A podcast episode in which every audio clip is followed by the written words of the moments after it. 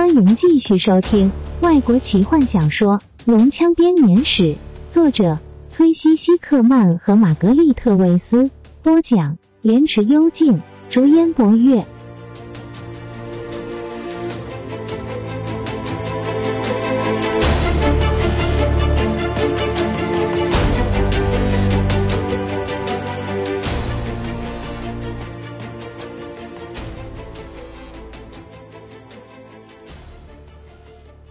史东被光芒给照得一阵目眩，耳中又全是震耳欲聋的嗡嗡声。骑士发现他必须鼓足勇气，才能够遵守他的誓言，找回白金蝶。他把视线从金月身上移开，后者的脸上满是痛苦的神情，肌肉在蓝焰中烧焦变形。他咬紧牙关，强忍脑中的痛楚，踉跄的走向那堆财宝。他刚刚看到白金蝶成百的薄白金片，由一个环将它们全部串起的地方。他弯下身子，拿起它们，不禁惊讶于它们极轻的重量。当珠宝堆中伸出一只沾满血迹的手，抓住他的手腕时，他的心脏几乎停止了跳动。救救我！他几乎是用心灵感应到这微弱的声音。史东抓住雷斯林的手，把法师拉着站起身来。雷斯林红袍上的血迹明显可见，但他的伤似乎并不太重，至少他还站得起来。但他可以走路吗？看来得要有人帮忙使东才行。他怀疑其他人都到哪里去了。在这阵耀目的光芒中，他根本看不见他们。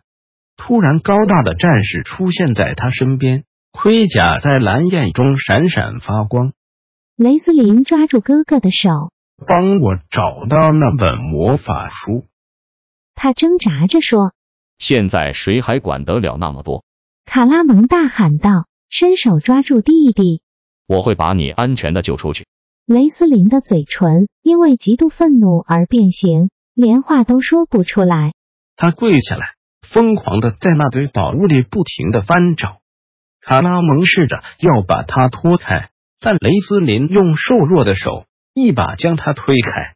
刺耳的嗡嗡声仍然在继续着。史东感觉到眼泪因为剧痛夺眶而出。突然，有样东西轰的一声掉在骑士面前，大厅的屋顶开始崩塌了，整栋建筑在他们身边摇动着。嗡嗡声一停止之后，他可以清楚的听见屋顶垮下来，巨大的石板轰然撞击地面的声音。接着，坦尼斯从巨大的声音和灰尘当中走了出来，脸颊上的伤口让他满脸是血。史东抓住老友，搀扶着他，同时又躲过了一个砸在身边的大石块。整个城市都在瓦解！史东大喊道：“我们要怎么逃出去？”坦尼斯摇摇头，我知道唯一回去的路就是来的那条那条地道。他大喊，一边弯身躲过掉在身旁祭坛上的大石。现在那里一定不能走了，一定还有别的路，我们会找到的。坦尼斯坚定地说。他看着漫天的灰尘，其他人呢？他问。接着他转过身，看见雷斯林和卡拉蒙。坦尼斯看着法师拼命的翻找着那堆财宝，不禁感到一阵恶心反胃。接着，他看到有个小家伙抓着雷斯林的袖子，噗噗！坦尼斯一个箭步冲向他，几乎吓坏了这个西古矮人。他惊叫着躲到雷斯林的背后。我们得赶快找路逃出去！坦尼斯大吼道。他抓住法师的袍子，把这个瘦弱的年轻人用力拉起身来。不要再搜刮这些宝物了，叫你的西古矮人带我们逃出这里，不然，请你帮我一个忙，让我亲手杀了你。当坦尼斯用力把他甩向祭坛时，雷斯林两片薄薄的嘴唇露出了鬼魅般的笑容，噗噗尖叫着：“来，我们走，我知道路。”小弟，卡拉蒙恳求着：“你找不到的，如果我们逃不出去的话，你也会死的。”很好。法师喊道：“他拿起马祭司杖，伸手扶住哥哥。突突带路。”他命令道：“雷斯林，点亮你的法杖，让我们可以跟随你。坦尼斯命令法师。我要去找其他人。在那边，卡拉蒙神情凝重地说。找到平原人之后，得有人帮忙你才行。当另一块大石掉落的时候，坦尼斯双手护住头，跳过地面上的瓦砾。他看见何风倒在金月原先站着的地方，弗林特和泰索和夫试着要把他扶起来。地面上什么都没有，只有一块焦黑的地板。金月可能完全被火烧化掉了。他还活着吗？坦尼斯喊道。是的，泰斯回答。他尖锐的声音压过周围的嘈杂声。但他不愿意离开。我会说服他的。坦尼斯说。跟着其他人，我马上就回来。快走！泰索和夫迟疑了一下，但弗林特看到坦尼斯的脸，立刻抓住坎德人的手臂。泰斯被推着和矮人一起跑过前面的瓦砾。坦尼斯跪在了和风身边，他抬头正好看到骑士从灰尘中走出来。快走！坦尼斯说：“我把他们交给你负责了。”史东迟疑了一下。一根柱子倒在他们身边，搞得他们满身是灰尘。坦尼斯用身体护住何风。快走！他对史东大喊道：“我让你负全责。”史东深吸了一口气，安慰的拍拍坦尼斯的肩膀，接着跑向雷斯林的方向。骑士发现其他人缩在一起，挤在走廊边，他们头上的拱形天花板似乎支撑得住。但是天花板上还可以听见撞击的声音，地板在他们的脚下摇晃着，细小的水流开始从墙缝中渗透出来。坦尼斯呢？卡拉蒙问道。他马上就会过来。史东斯声道。我们等，至少等几分钟。他没有提到他会一直等到所有的希望都落空为止。突然一声墙壁裂开的声音，水开始从墙壁里冒出来。流向地面。史东正准备要带领大家撤退的时候，从灰尘中出现了一个身影，那是何风，肩膀上扛着坦尼斯软瘫的身躯。发生了什么事？史东跳向前，喉中哽咽着。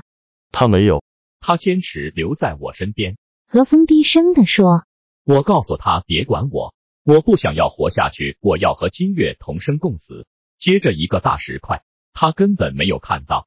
我可以抱着他，卡拉蒙说。